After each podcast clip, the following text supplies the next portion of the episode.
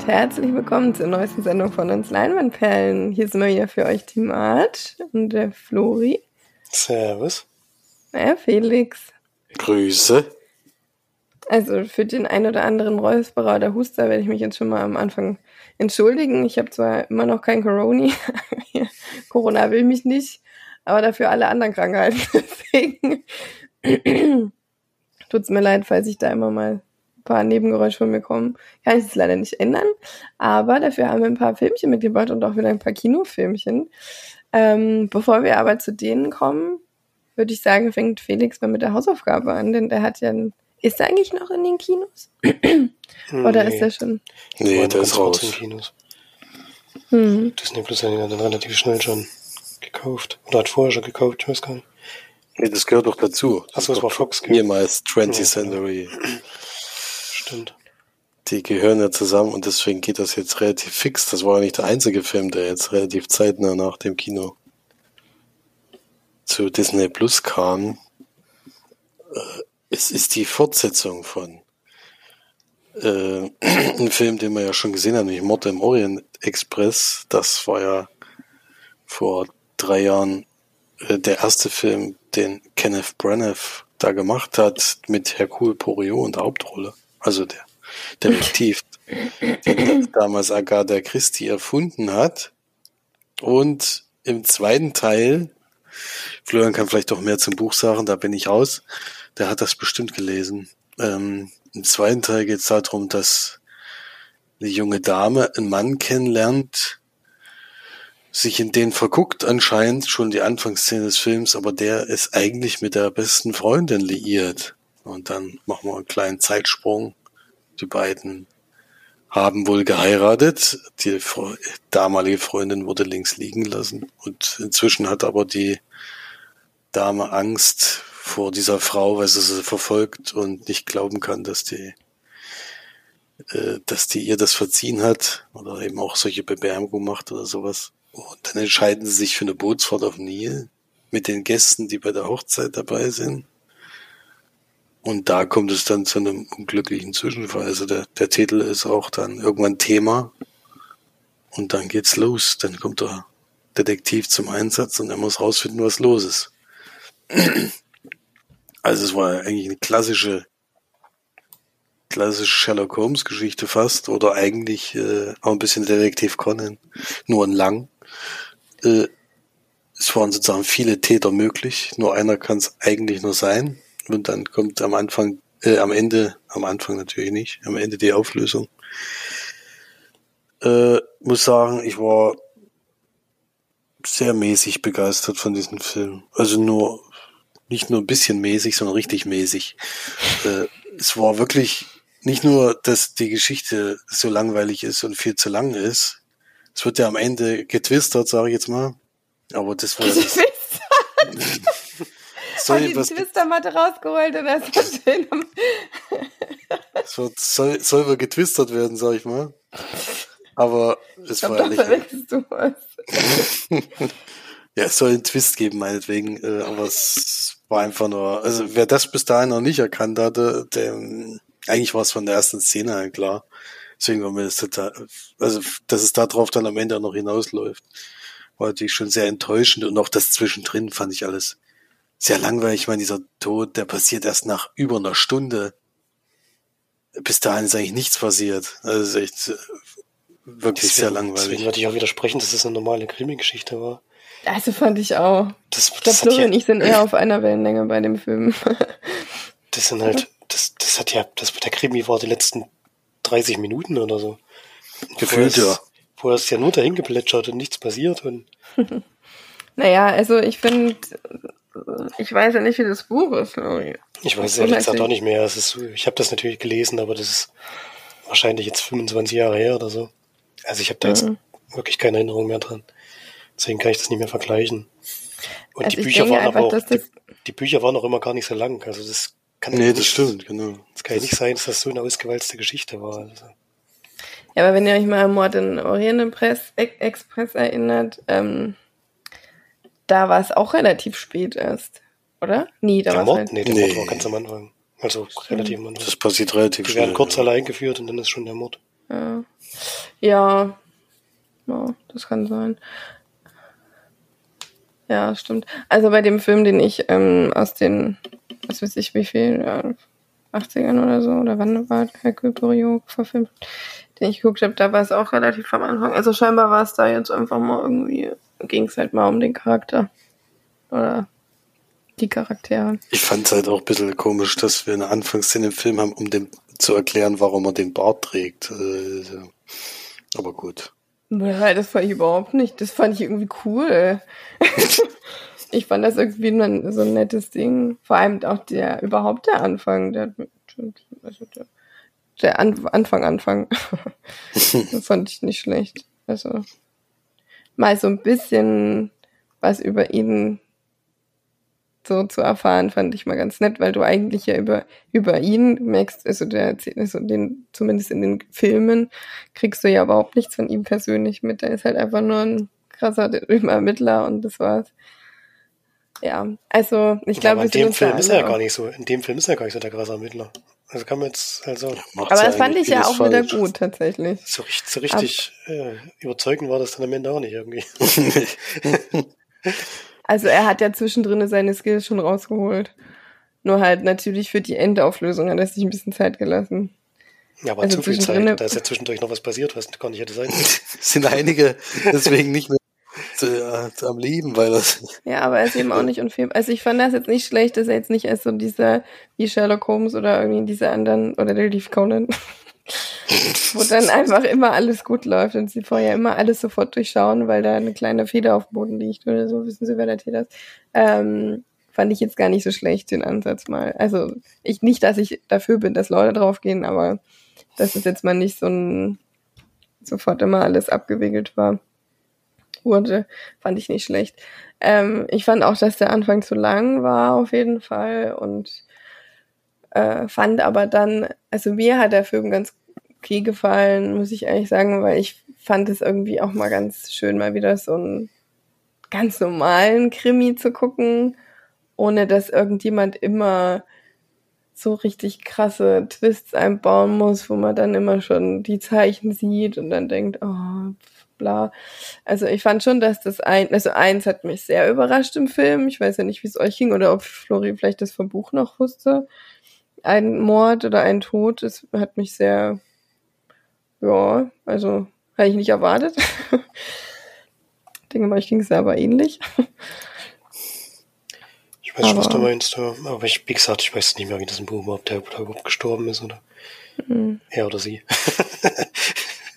äh, aber das, das weiß ich jetzt nicht mehr. ja. Also ich fand das einen ganz okayen Krimi. Also ich weiß jetzt nicht, wie das, wie sich das an die Originalversion hält, dann kann man das dem Film ja eigentlich auch nicht groß vorwerfen, wenn er sich an das Buch hält und die Geschichte immer so ist. Ne? Ist auch wieder schwierig, da dann, wenn dann wieder was total abgeändert wurde oder sogar der Twist am Ende abgeändert wurde, gäbe es dann wieder einen riesen Aufschrei oder alle fänden das dann wieder blöd. Weiß ich jetzt nicht. Also ich fand das jetzt nicht so schlimm. Natürlich war es ein bisschen enttäuschend, dass es so aufgelöst wurde. Man hat sich doch ein bisschen mehr Tiefe dahinter erhofft, aber meistens ist es ja einfach auch so, ne? Im, im normalen Leben ist es meistens so, wie es da abgelaufen ist. Wenn sowas passiert, dann meistens aus diesen Gründen. ja. Mhm. Ja, die Auflösung hat mich dann noch schon auch enttäuscht. Wie gesagt, ich wusste es nicht mehr. Deswegen hätte, hätte man mich jetzt auch überraschen können, aber das war jetzt halt die am wenigsten überraschende mhm. Sache, die da jetzt hätte kommen können. Deswegen, das war ein bisschen schade. Aber das war halt bei Mortimer Express ganz anders. Da wusste ich auch nicht mehr, wie es Buch ausging und hat mich die Auflösung dann doch schon überrascht. Auch wenn die ein bisschen komisch war, aber da war es trotzdem sportlich, aber die war überraschend. das kam jetzt halt diesmal leider nicht. Ja. Was man noch sagen müsste, man merkt halt, dass der Film während Corona gedreht wurde. Also ich glaube, da war so gut wie gar nichts echt. Das war alles Greenscreen und dann halt äh, einfach drüber gelegt. Das sieht man auch. Äh, der Sand und die ganze Wüste sieht einfach aus wie. das ist, da ist nichts Fluss, echt. Der Fluss war eigentlich auch äh, absolut, also der Nil. der war wirklich überragend auch. Hm. Und wer hat auch gemerkt, dass viel mit Abstand gedreht wurde. auch am Ende bei der Auflösung saßen alle immer schön mit Abstand da. das war schon irgendwie auch witzig. Ja, und wer doch gestört hat, war halt, wie lange es gedauert hatte, bis der Krimi überhaupt losgeht. Das, das ist dann am Ende die letzte halbe Stunde ein Krimi. Aber vorher ist es halt dahin geplätschertes, nichtssagendes Gelaber von auch sehr klischeebehafteten Stereotypen, fand ich. Das, äh, äh, da gab es schon noch große Schwächen im Drehbuch. Und, äh, naja, war jetzt auch nicht so mein Film, muss ich ehrlich zugeben. auch wenn ich eigentlich Krimis wirklich mag. Mhm. Oh, ich habe ich hab ihn gut weggeguckt. War okay. Ist natürlich wieder von Schauspielern her ziemlich, also überhaupt, wenn der so einen Film macht, da kommen sie komischerweise mal alle. Also sind wirklich bekannte Leute dabei. Ich fand es aber auch schön, dass zum Beispiel die Maeve aus Sex Education da eine relativ große Rolle hat. Ähm, die mag ich ja ganz gerne durch die Serie. Habt ihr die schon mal gesehen? Sex Education? Ich habe nicht die erste Staffel geguckt, ja. Hm. Nee, hab ich nicht. Das ist eine britische Serie, die gefällt, uns eigentlich ganz gut. Obwohl die dritte Doch, Staffel jetzt, die dritte Staffel nicht so toll war. Oder war das die zweite? Ich weiß gar nicht mehr. Egal. Aber die ist eigentlich schon ganz gut und guckbar. Was ich dann auch zum Beispiel wieder nicht so richtig verstanden habe, war, warum sie Rose Leslie casten als Britin für eine Französin. Warum kann man da nicht einfach mal französischsprachige Schauspielerin casten, wenn sie eine Französin spielt? Da mit so einem schlechten französischen äh, Akzent, das ist dann schon manchmal irgendwie ein bisschen. Naja. Spielt, auch, spielt auch einen Iren Belgier. Also muss schon irgendwie gehen. ja, aber bei Iren sage ich natürlich nichts. Die sind alles. Die können es einfach. Ja. Also für mich sind das leider nur enttäuschende drei von zehn Leimanperlen. Ich gebe vier. Dann gebe ich fünf. Dankeschön. War nicht schlecht. Ja, sehr schön. Dann würde ich sagen, kommen wir mal zu den gesehenen Filmen, Kinofilmen. Ähm, und da Felix jetzt gerade schon zu viel gequatscht hat, äh, übernehme ich einfach mal, denn ich habe äh, tatsächlich im Kino in Königsbrunn bei Augsburg da habe ich äh, Der Wolf und der Löwe geguckt. Eine 14.30 Uhr Vorstellung, wo man sich vielleicht vorstellen kann, was das für, eine, für ein Film ist. Und auch vielleicht bei dem Titel. Nämlich im Kinder- und Film, Familienfilmgenre war ich unterwegs und habe in der kanadischen Wildnis äh, mir anschauen dürfen, wie ein Wolf und ein Löwe zusammen groß werden, weil sie äh, von einer ich sag mal, ja, einer jungen Musikstudierenden äh, Alma aufgefangen wird. Äh, durch Zufall kommen sie zueinander und sie in einem abgelegenen Haus und auf so einem abgelegenen Gelände an einem See äh, wird sie zieht sie dann groß und äh, irgendwann kommt es natürlich dann dazu, dass das nicht mehr funktioniert. Und dann werden die beiden entzweit und der Löwe wird zum Beispiel in einen Zirkus gesteckt. Der Wolf in ein, äh, so ein, ja, so ein Wolf-Auffangstation, wo die dann sich vermehren sollen und dann wieder ausgewildert werden.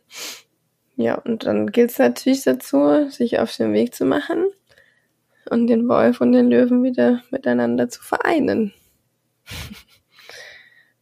Ja, und eventuell kommt am Ende auch noch ein SWAT-Team. Weil nämlich so ein freilaufender Wolf und so ein freilaufender Löwe in der Zivilisation ist nicht so das Allerbeste. Und dann wird es natürlich nochmal richtig spannend. Ne? Habe ich das gut zusammengefasst? mhm.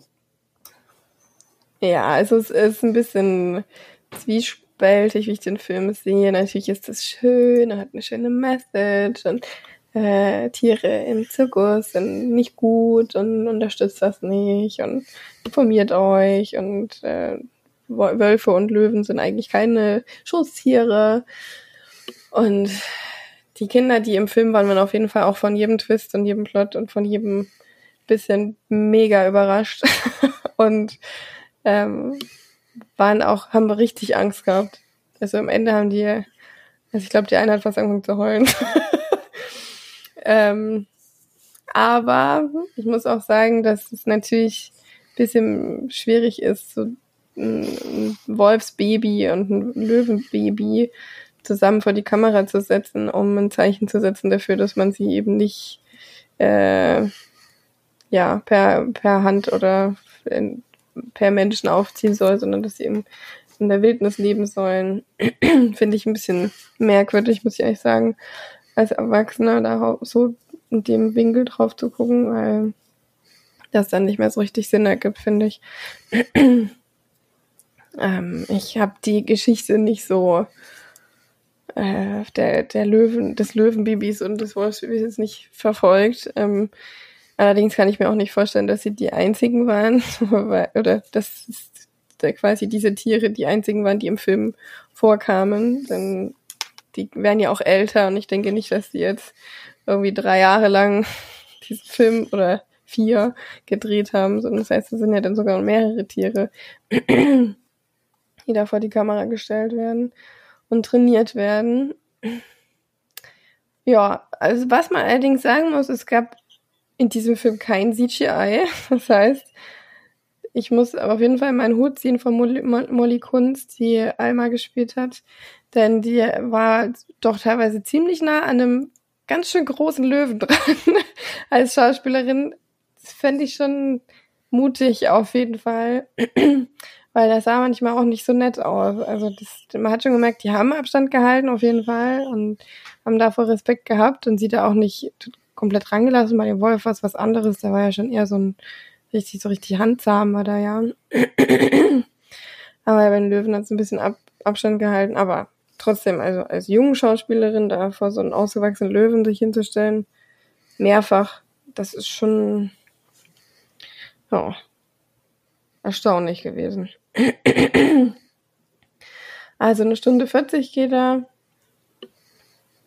Ja, kann man mal gucken, wenn man seinen Kindern sowas. Also es ist ja dann eher was für, keine Ahnung, acht bis zwölf oder so. Ich glaube, bei Mädels geht sogar noch länger. Alles, oh, der ist so süß und niedlich und die waren schon auch sehr knuffig.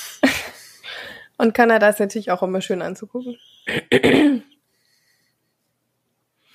Ja. Ich weiß nicht, was ich da geben soll, ehrlich gesagt. Das ist für mich wirklich ein großes Fragezeichen. Weil ich den Film von der, also bis zur Hälfte fand ich den ganz gut und dann fand ich ihn wirklich nur noch nervig. Also, gerade so diese, aber das ist halt ein Kinderfilm, was, was will man da groß erwarten? Also, da werden natürlich alle Klischees erfüllt und dann gibt es natürlich auch noch ein Liebesding und dann gibt, kommt natürlich dann noch das Happy, Happy, Happy End am Ende und dann wird auch noch mal Klavier gespielt und ja.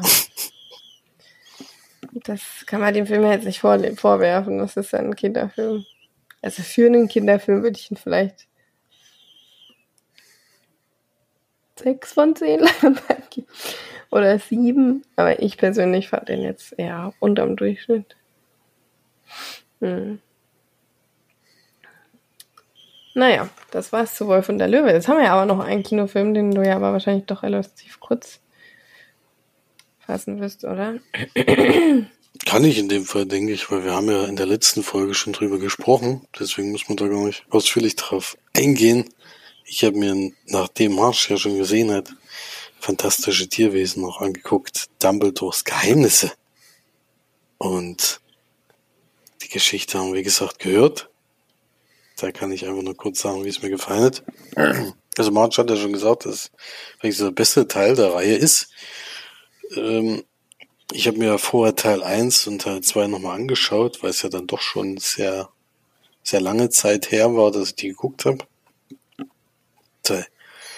Äh, die gefallen mir auch ganz gut. Der zweite ist zwar ein bisschen langatmig und erzählt nicht so wahnsinnig viel, aber ich fand es mal ganz interessant, dass der Bösewicht mal eigentlich fast einen eigenen Film kriegt, um den aufzubauen.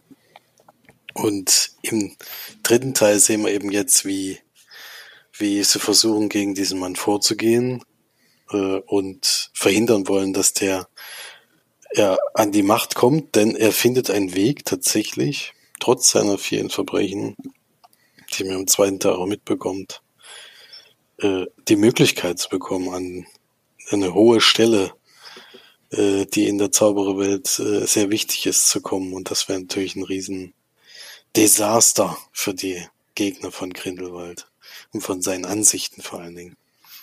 Und das gilt es jetzt für die Truppe, die jetzt inzwischen ja sich ein bisschen verändert hat. Ich war überrascht, dass es tatsächlich so war, dass die Hauptcharakterin aus Teil 1 und 2 nicht mehr dabei ist. Hm. Äh, ganz kurz. Ganz kurz, eine Millisekunde wird sie da mal gezeigt, aber es ist wirklich erstaunlich, dass die einfach rausgeschrieben wurde. Ich kann jetzt auch irgendwie nicht so eine richtig eine Begründung finden, weil sie ja trotzdem als in der Position, der sie jetzt ist, trotzdem hätte eingreifen können. Ich habe eigentlich die ganze Zeit damit gerechnet, aber tatsächlich kommt sie in dem Film fast nicht vor.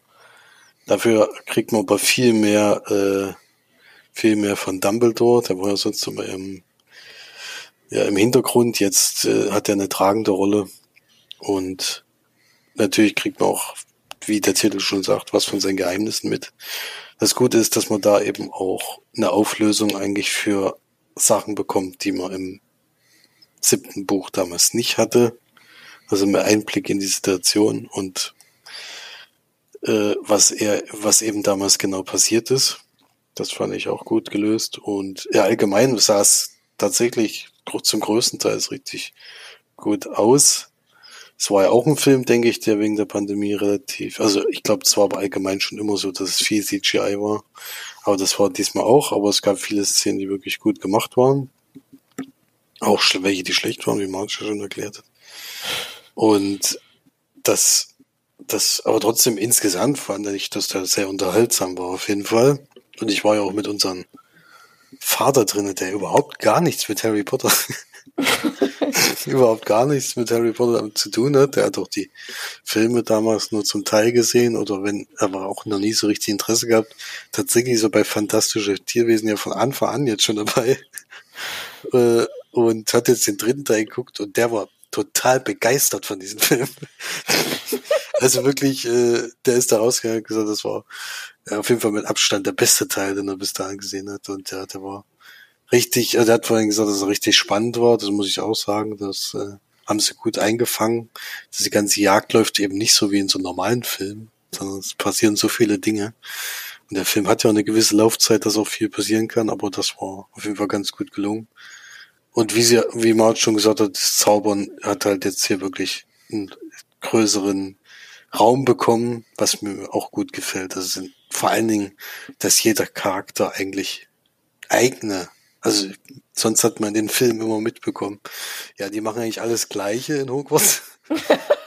aber, ja, die lernen ja das halt auch, ne? Das ist halt auch damit. Ne? Die, die halt machen halt alle, alle die Tür auf und machen die, lassen die Feder schweben. Fertig. Aber die haben da jeder ihren eigenen Stil eigentlich. Also da mhm. gibt es dann eben welche, die mit Büchern äh, was machen und dann Dumbledore hat sowieso einen komplett eigenen Stil. Das hat mir sehr gut gefallen. Dass jeder Charakter so für sich eigentlich was ist. Äh, das macht dann schon großen Spaß, das anzugucken.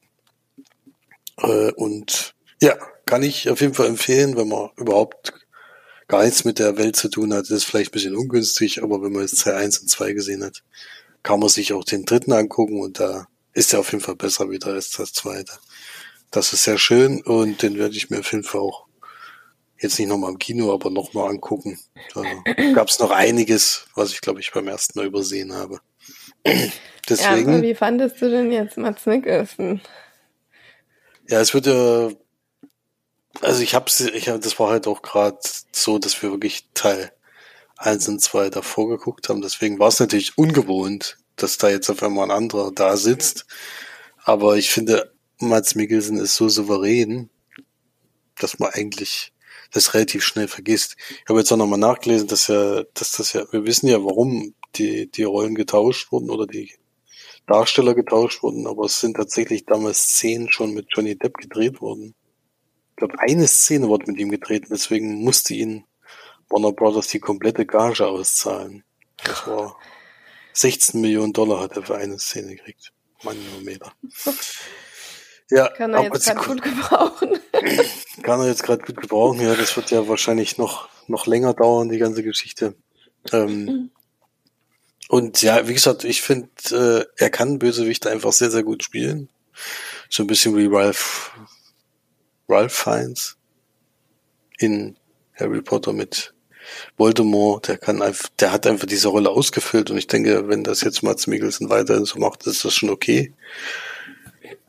Äh, wir hatten ja schon beim letzten Mal drüber gesprochen, wie es wohl wäre, wenn der Film nicht in fünf Teile aufgeteilt worden wäre, sondern wenn er jetzt zu Ende wäre. Man muss sagen, das hat man schon gemerkt, es hätte durchaus mit dem Teil zu Ende gehen können. Hm. Das finde ich ein bisschen schade. Weil da, ähm, ich weiß jetzt nicht, ja, es kommt ja auf jeden Fall noch eine große Schlacht, weil da hat er ja, das ja. steht da in Geschichtsbüchern, da hat er ja ihn dann besiegt. Und ich denke, das wird so wie bei Hobbit sein, dass dann der eine Film dann einfach nur diese komplette Schlacht ist oder so. ja, aber dann wäre es natürlich wieder sehr ja, ja, langweilig. Ja, ich hoffe nicht, dass es so kommt, aber es kann durchaus sein. Ja, deswegen finde ich schade, weil es gab eigentlich hier eine Szene, die hätte mir auch durchaus gereicht. Ich behaupte auch mal, dass das bei einem Dreiteiler, der ursprünglich geplant war, vielleicht auch so ausgegangen wäre. Ich gucke mir zwar gerne noch weitere Filme an, aber ich habe so ein bisschen die Befürchtung, dass es sich dann so ein bisschen im Sande verlaufen könnte, die ganze Geschichte. Deswegen hoffe ich mal, sie haben noch genug Stoff, um das da noch hinzubiegen. Ja, auf jeden Fall für mich äh, unterhaltsamer Film und deswegen auch acht von zehn Lyman Pan. Ja, schön. Mir hat er auch wirklich gut gefallen. Ja. Also mir, ich hatte ja sogar gesagt, dass mir Mats Mikkelsen ein bisschen besser gefallen hat, wie, also alles ähm, Johnny Depp. Er macht halt nicht so dieses das überzogene. So ja, genau, ist ja. nicht so übertrieben und dann sehr, also eigentlich so das Böse, was ich mehr mag, das, was so unberechenbar ist, nicht so dieses, äh, wie der Toker mir von, ist jetzt nicht von Heath Ledger, aber weiß man natürlich auch nicht, was er macht. Aber der andere Joker ist ja manchmal ein bisschen übertrieben gewesen, gerade bei Suicide Squad oder so. Hm. Und da ist es jetzt so ein Bösewicht, wo man dann denkt, oh. Oh, oh. Ah, ne? Hm. Ja, und die Bindung zwischen ihm und Dumbledore ist irgendwie auch gut dargestellt, fand ich. Das war schon. Ja. Hm. Mhm. Ja, sehr schön. Dann würde ich sagen, lassen wir mal den dritten hier zu Wort kommen. Der hat also nicht so viel erzählt. Nee, ich habe auch nicht so viel gesehen, deswegen konnte ich schon gut warten. Also ich war nicht im Kino, ich habe nur zu Hause was im Stream geschaut, denn unsere Eltern waren zu Besuch. Und da haben wir zwei Abende ein bisschen gespielt und einen Abend haben wir einen Film geschaut. Ähm, wussten noch gar nicht so richtig was, haben wir so ein bisschen gesucht und sind dann bei Disney Plus hängen geblieben. Und zwar heißt der Film Adam. Von 2009 ist der. Also jetzt auch nicht mehr der neueste. Ähm, New Dancy spielt da mit und Rose Byrne. Noch sehr jung und wirklich sehr hübsch, muss ich sagen. ähm, ja, das ist schon auffällig. Okay. Und Peter Gallagher ist noch dabei, den kennt man auch aus mehreren Filmen der spielt den Vater von Beth sozusagen. Beth geht um Beth und Adam. Die sind jetzt ganz neue Nachbarn. Und Adam ist eben ein bisschen besonders. Er hat das Asperger-Syndrom. Also er kann nicht so richtig Emotionen von anderen Menschen nachempfinden oder selbst fühlen, glaube ich. Ich weiß nicht so genau, wie die, wie es das jetzt hundertprozentig auswirkt. Auf jeden Fall, ähm, das glaube wahrscheinlich auch bei ein bisschen verschieden, je nachdem, wie ausgeprägt das ist.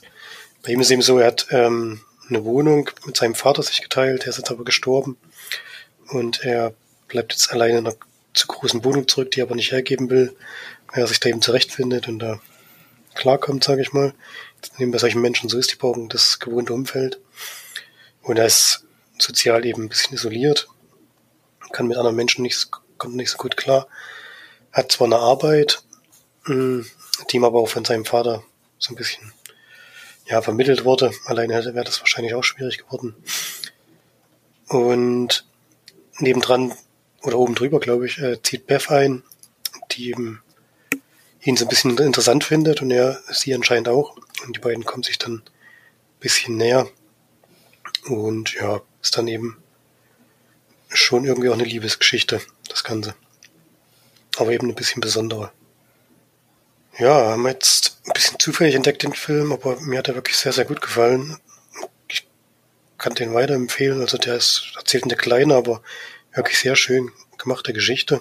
Da gibt es jetzt nicht so das große Drama oder so. Natürlich ähm, läuft diese Beziehung dann nicht reibungslos, gerade weil er eben so, ich will nicht sagen Problem hat, sondern eben, eben ein bisschen besonders ist, was der Beziehung aber an anderen Stellen auch wieder gut tut oder die bereichert und ja, ich fand das wirklich ganz, ganz süß und ganz schön erzählt und ähm, will jetzt auch nicht zu viel verraten, aber es gibt jetzt nicht so das ganz klassische große Schmeck wie Schmend am Ende.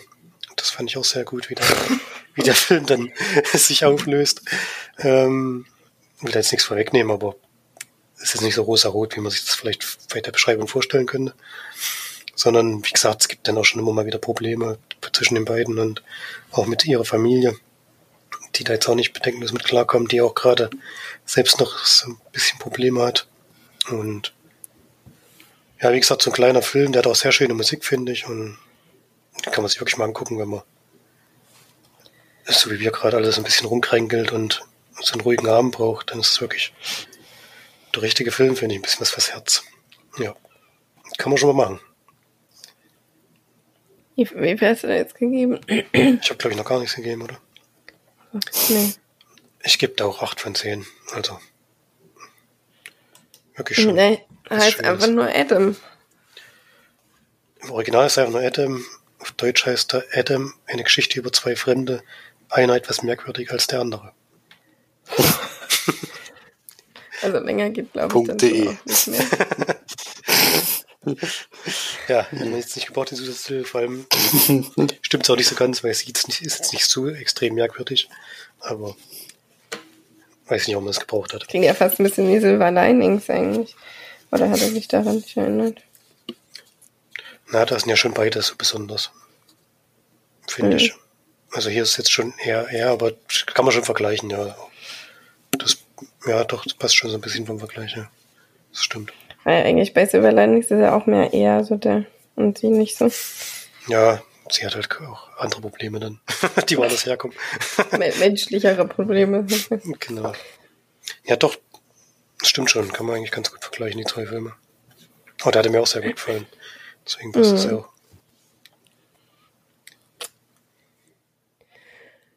Ja, dann bespreche ich mal einen Film, den hat Flori auf jeden Fall schon mal geguckt. Ich weiß nicht, ob Felix. Ähm, ich bin mir nicht sicher, aber ich glaube, Flori hat ihn nicht so gut besprochen. Deswegen weiß ich jetzt nicht mehr, aber ähm, ich habe einen Film mit ähm, Emily Blunt geguckt. Allerdings nicht A Quiet Place. Kommst du jetzt schon drauf? Flori, nee, ne? Schon sehr, sehr hochgegriffen, wenn ich nur Emily Blunt nenne. Oder eine Train vielleicht. Also. Ja, hast recht. Das war's schon. ja, das Schwein angeguckt. Ja, es war jetzt, ich habe jetzt ein bisschen spannender. Naja, Haley Bennett spielt noch mit. Ähm, Rebecca Ferguson. Und der geht fast zwei Stunden. Eine Stunde 47 statt bei mir steht es eine Stunde 52. Ähm, und worum geht's? Also wir lernen eigentlich primär erstmal Anne Hathaway. Ach, ich sag immer, ich wusste, dass das kommt. Emily Blunt, äh, die kann man schon auch mal verwechseln. Ich meine, klar, die eine ist Brite, die andere nicht, aber ähm, sie sieht eigentlich auch ganz anders aus. Aber, Passiert. ja, Emily Blunt ähm, lernen wir kennen als eine sehr traurige, ähm, stets betrunkene junge Frau, die gerne Zug fährt und dabei aus dem Fenster schaut.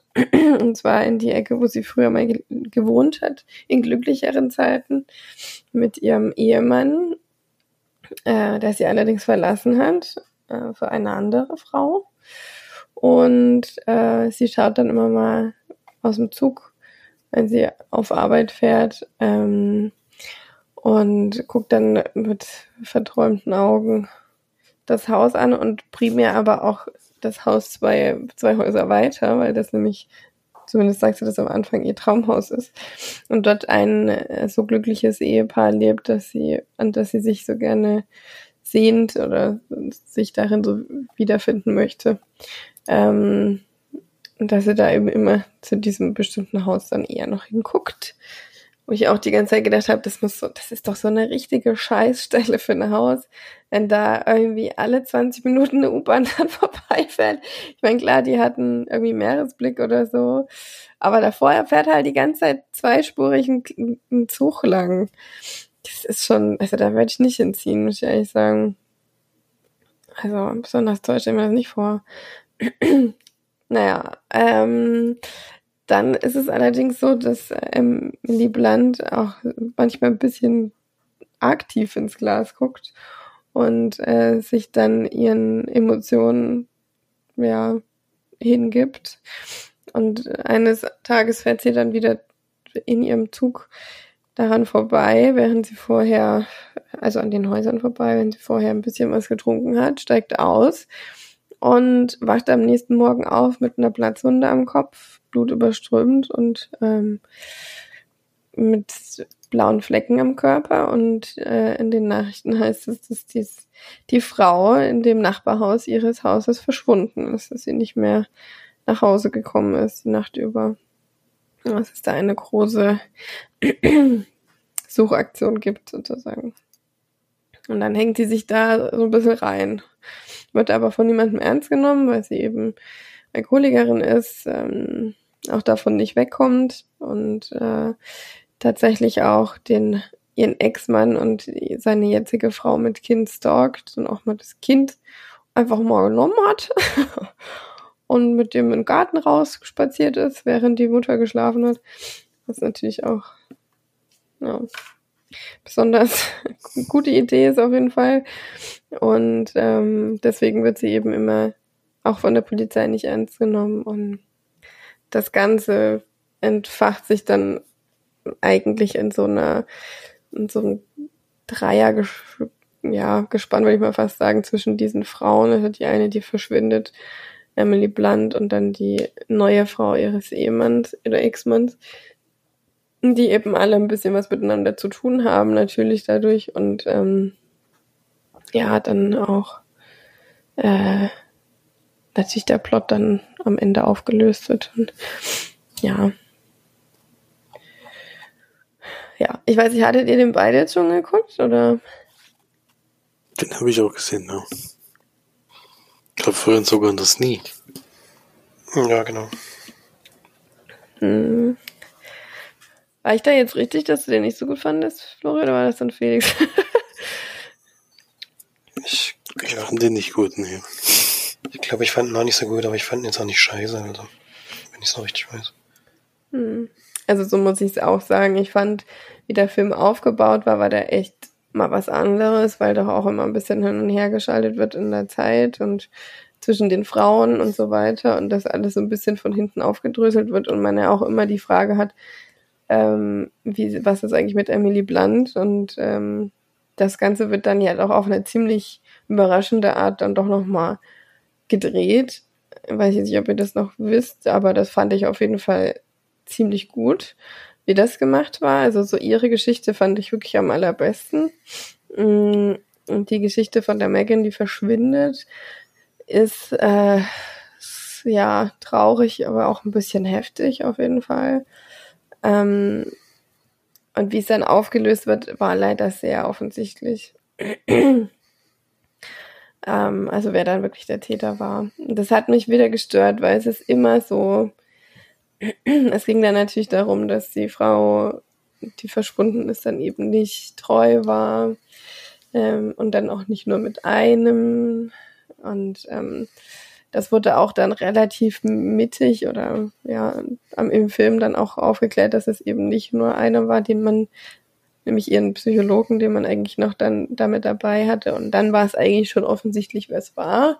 Nämlich es Szenen gab, wo sie bei ihrer Untreue gezeigt wurde, wo man aber das Gesicht desjenigen nicht gesehen hat. Und das ist immer ein Zeichen, dass man denjenigen schon mal im Film gesehen hat. Und das ist eben für mich dann immer ein Spoiler, weil es dann relativ offensichtlich ist, wer da noch übrig bleibt, wen wir schon gesehen haben. Und dann kann man eins und eins zusammenzählen und so war es dann am Ende auch wieder. Und das ist halt mittlerweile ein Stilmittel, was ich, äh, was mich ein bisschen nervt, muss ich ehrlich sagen, weil dann zeigt lieber gar nicht, ne, dann äh, ist es halt eher so was, was dann am Ende noch rauskommt oder so. Und so ein mega super Twist war es jetzt nicht. Aber den Charakter des ähm, Mörders fand ich schon auch sehr interessant und gut gezeigt und gut gemacht. Ähm, weil man das am Anfang nicht so erwartet. Auf jeden Fall. Und eigentlich auch im Verlauf des Films. ja. Deswegen für mich ein Durchschnittsfilm 5 von 10, aber ich glaube, jemand, der auf solche Dinge nicht so achtet, für den ist es dann doch ein großer Twist am Ende. Also der solche Filme nicht so oft guckt auch, wie wir. Ne? Das kann ja nicht jeder ein Night Shyamalan sein. Muss man auch sagen. Bei dem klappt das aber auch nicht jede Woche. Ja, das stimmt. hm. Ja, Girl on the Train. Habe ich noch geguckt. Ich glaube, dann hat Felix noch was. Ich habe noch was zu Hause gesehen, ja. Ähm, eine Filmkomödie. Ich glaube, wir hatten letztens mal drüber gesprochen, wenn ich mich noch richtig erinnere glaube, bei Titanic war das der Fall, dass Marge sich damals, damals sehr äh, echauffiert hat, sag ich mal, Ach. darüber, dass äh, damals Leonardo DiCaprio noch nicht mal für den besten Hauptdarsteller nominiert war und wer dann im Endeffekt den besten Hauptdarsteller gewonnen hatte. Und tatsächlich war das ein Film, den ich noch gar nicht gesehen habe, deswegen hatte ich mir den mal auf die Warte Liste mal, ich weiß noch, wie der heißt, warte mal. Liste Man lernt nie aus? Nee, Quatsch oder? Das ist ein anderer Film. warte mal, warte mal, warte mal. Oh. Nee, ich weiß nicht mehr. Der Film heißt Besser geht's nicht. Besser geht's nicht. Mit Jack Nicholson und Helen Hunt in der Hauptrolle und es geht im Endeffekt um Jack Nicholson, der ein sehr schwieriger Charakter ist. Der ist so ein Autor für Bücher, die wohl sehr also Frauen sehr, sehr ansprechend von so Liebesromanen, ist aber selber ein völlig verbitterter und bö äh, ja, der Böse würde ich ihn jetzt nicht bezeichnen, sondern er ist einfach, er geht einfach mit den Leuten in seiner Umgebung schlecht um. Und das macht er auch mit der Kellnerin in sein Lieblingsrestaurant. Da geht er wohl wirklich täglich hin, um zu essen. Ist auch anscheinend das Einzige, warum er rausgeht. Und die lernt er ein bisschen kennen und anscheinend mag er sie, auch wenn er das nicht zeigen kann. Er mag er sie schon und merkt dann eben sofort, wenn sie nicht da ist. Äh, und dadurch, dass er aber damit nicht umgehen kann, dass die Kellnerin, die sonst immer da ist, um ihm sein Essen zu bringen, äh, geht er zu ihr nach Hause und äh, fragt nach, was da los ist. Und sie erzählt ihm dann doch die Geschichte von ihrem Sohn, der eine schwierige Krankheit ist und eben von mit dem Geld, was sie verdient, eben nicht betreut werden kann. Und da merkt man dann, dass er doch eine gar nicht so schlechte Seite hat, weil er findet Geld nicht so wahnsinnig wichtig und entscheidet eben dann, die Familie zu helfen. Dadurch wird es aber jetzt nicht so eine richtige Freundschaft zwischen den beiden, sondern es ist eher so ein, ja, Sie, sie mag ihn eigentlich nicht, aber äh, findet die Geste ganz schön. Und so merkt man dann, dass es das dann ein bisschen was bei ihm auch verändert, weil er das eben in seiner Umgebung dann auch mit den Leuten, mit den Nachbarn oder was weiß ich macht, die er vorher niemals geholfen hätte bei irgendwas, springt er halt jetzt mal ein, wenn es unbedingt sein muss. Und er kommt so ein bisschen aus seiner Ecke wieder raus. Also ein bisschen Kriegskram, der ein bisschen wieder aufgeweckt wird. Für mich eigentlich die kleine Lord-Geschichte in 133 Minuten, die viel zu lang sind. Und ich meine, der spielt diesen Charakter wirklich äh, gut. Das ist, Jack Nicholson kann das ja, das wissen wir ja eigentlich. Aber wenn man dann halt so sieht, was, wenn man überlegt, dass in dem Jahr Titanic gelaufen ist, äh, weiß ich nicht. Das ist schon ein bisschen lächerlich, muss man schon sagen. Das, das ist schon auch wieder nur, weil es Jack Nicholson Aber das, ne, nicht nur das, äh, ist ja nicht nur das, sondern es ist ja auch noch, dass äh, Leonardo DiCaprio auch nicht nominiert war. Naja, eben. Der ist noch nicht mal auf die Liste gekommen. Das muss man nicht mal. Das finde ich schon grenzwertig. Aber gut, so war es eben und damit muss man jetzt muss man jetzt leben. äh, weiß man nicht, was er, was er da damals geritten hat. Äh, trotzdem ist das ein amüsanter Film, aber es ist halt überhaupt nichts Besonderes. Also bin froh, dass der nicht noch bester Film geworden ist anstatt Titanic. Dann wäre es wirklich, dann wäre es wirklich grenzwertig geworden, ja. Also eher ein gewöhnlicher Film, wie gesagt, der kleine, die kleine Lord-Geschichte halt noch mal ein bisschen anders, aber es kommt dem schon sehr nah. Deswegen auch nicht so wahnsinniger Film, den ich jetzt unbedingt empfehlen müsste. Und wird das so fünf von zehn geben. Heißt, lustig war es zwischendurch mal und dieses, äh, diese Geschichte wie halt jemand, der eigentlich von Grund auf kein besonders guter Mensch ist, dann eben doch noch eine bessere Seite zeigen kann. Das kann man sich schon angucken. Ja, weil das mit einem kleinen Nordvergleich finde ich schon. Naja. Naja, vielleicht wegen der Grundidee, ja. Das meine ich ja. Das ist ja die Grundidee, also im Endeffekt. Naja. Man muss so ein bisschen wieder aus seiner aus seiner Welt rausgeholt werden, gucken, dass es doch noch ein bisschen mehr gibt. Ich glaube, Flori wollte noch irgendeine Serie kurz besprechen.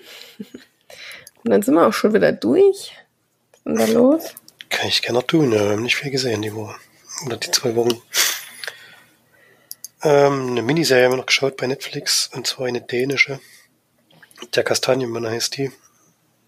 Und ist auch ein Krimi. Geht um einen. Sorry, haben die den dann auch die ganze Zeit Kastanienmann genannt? Nein, ist ein anderer Grund, der bastelt immer. Achso, ich dachte schon, so wird der böse Mann dann genannt. Oh, der Kastanienmann. Mm, bin mir jetzt gar nicht mehr sicher, ob der wirklich dann noch so genannt wurde. das ist, das wäre wirklich für mich der am wenigsten gruseligste Mann, den es gibt, glaube ich. Ja, ja, ja Beauty Blutsch. Bei, bei den Tatorten, die er zurücklässt, äh, wäre dann doch schon ein bisschen gruselig. Ja, aber nicht. Dann nennt man ihn aber auch nicht Kastanienmann. Ich glaub's, ich weiß, nein, vielleicht in der Presse, ich weiß nicht mehr genau, wie das war, ob der wirklich so, wie jeden hinterlässt er mal einen gebastelten Kastanienmann an den Tatorten. Deswegen der Name. Das ist aber nett. Ja, das ist aber das einzige Nette. Immerhin. Ja, aber der geht eben immer einen Serienkiller. Die Geschichte äh, steigt irgendwo in den 80ern, glaube ich, ein. Da wird eine ganze Familie massakriert. Ziemlich ja, heftige Art und Weise. Und dann gibt es einen Zeitsprung in die Jetztzeit und wir haben ein Ermittler-Duo, die sich dann mit, mit Fällen befassen muss, die mh, hm, eben Parallelen zu dem alten Fall aufweisen. Und dann eben sich überlegen müssen, ob die ob diese Mordfälle irgendwas miteinander zu tun haben.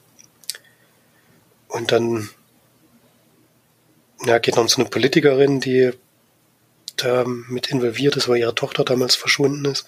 Oder nee, das ist noch nicht, das war noch nicht keine 20 Jahre oder so her, aber eben verschwunden ist und inzwischen auch für tot erklärt wurde, weil es eigentlich kein, keine Hinweise darauf gibt, dass sie noch leben könnte.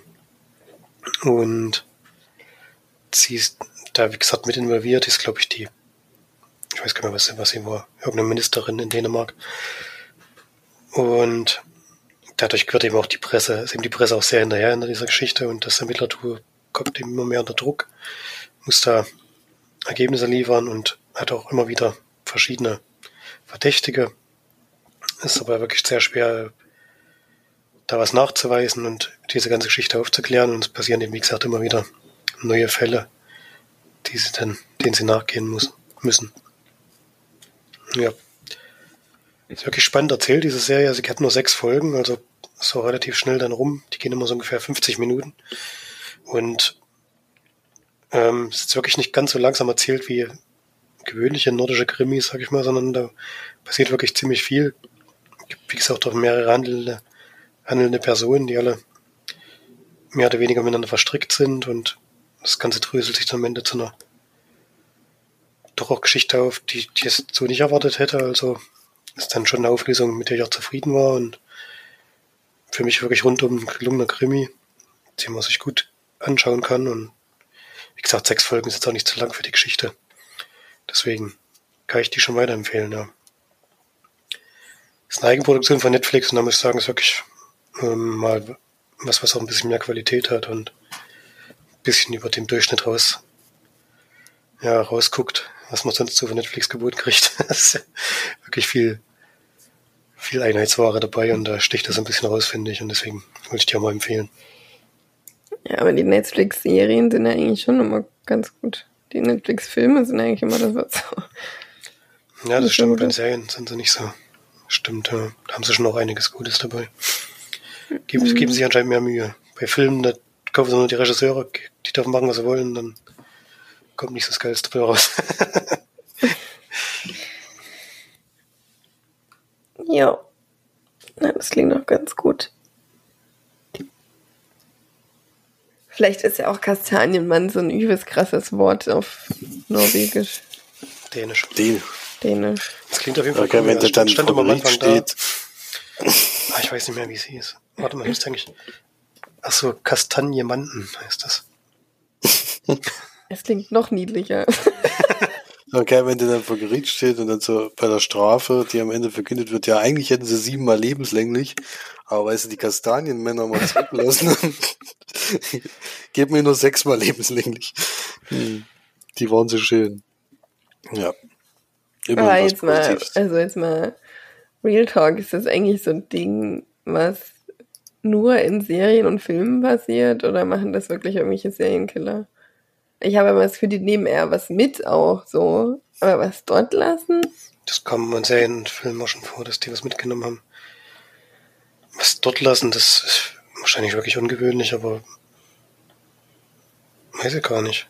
Ob jetzt die großen Serienkiller wirklich damals zurückgelassen haben, weil sie gedacht haben, Es gibt bestimmt welche, die es schon so ein bisschen auch die Polizei auf die Linie gebracht haben oder sowas. Ja, aber das ist schon, finde ich, sehr auffällig, dass das gerade in den Serien und den Filmen eigentlich.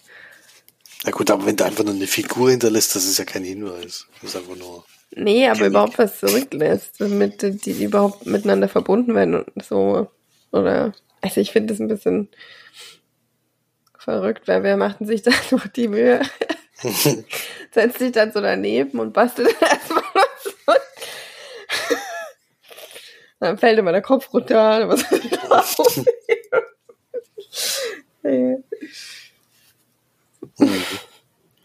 ja. Klingt auf jeden Fall gut, ja. Müssen wir mal vielleicht. Aber es sind ja trotzdem dann fünf Stunden, ne? Ja, fünf Stunden muss man schon investieren. Aber es gibt Serien, da muss man, versenkt man deutlich mehr Zeit. Zum Beispiel King of Queens. Zum Beispiel King of Queens, genau, wollte ich gerade sagen. Also ich weiß nicht, wie viele Stunden ich da jetzt gerade. Oder Red Dead Redemption, das zwei äh, ich gucke lieber nicht nach, wie lange ich das schon gespielt habe. aber das soll man machen, wenn man krank ist und vor allem nicht arbeiten darf. Man arbeiten gehen möchte, aber man darf nicht. Dann äh, ist schon ein bisschen ja, schwierig, sich zu beschäftigen. Ja. Na gut, dann würde ich sagen, haben wir es geschafft mit den Filmen für diese Woche. Dann würde ich sagen, bleibt weiterhin alle hoffentlich schön gesund oder werdet wieder gesund. Und ähm, geht fleißig ins Kino und dann hören wir uns nächste Woche. Bis dann. Tschüss. Tschüss. Tschüss.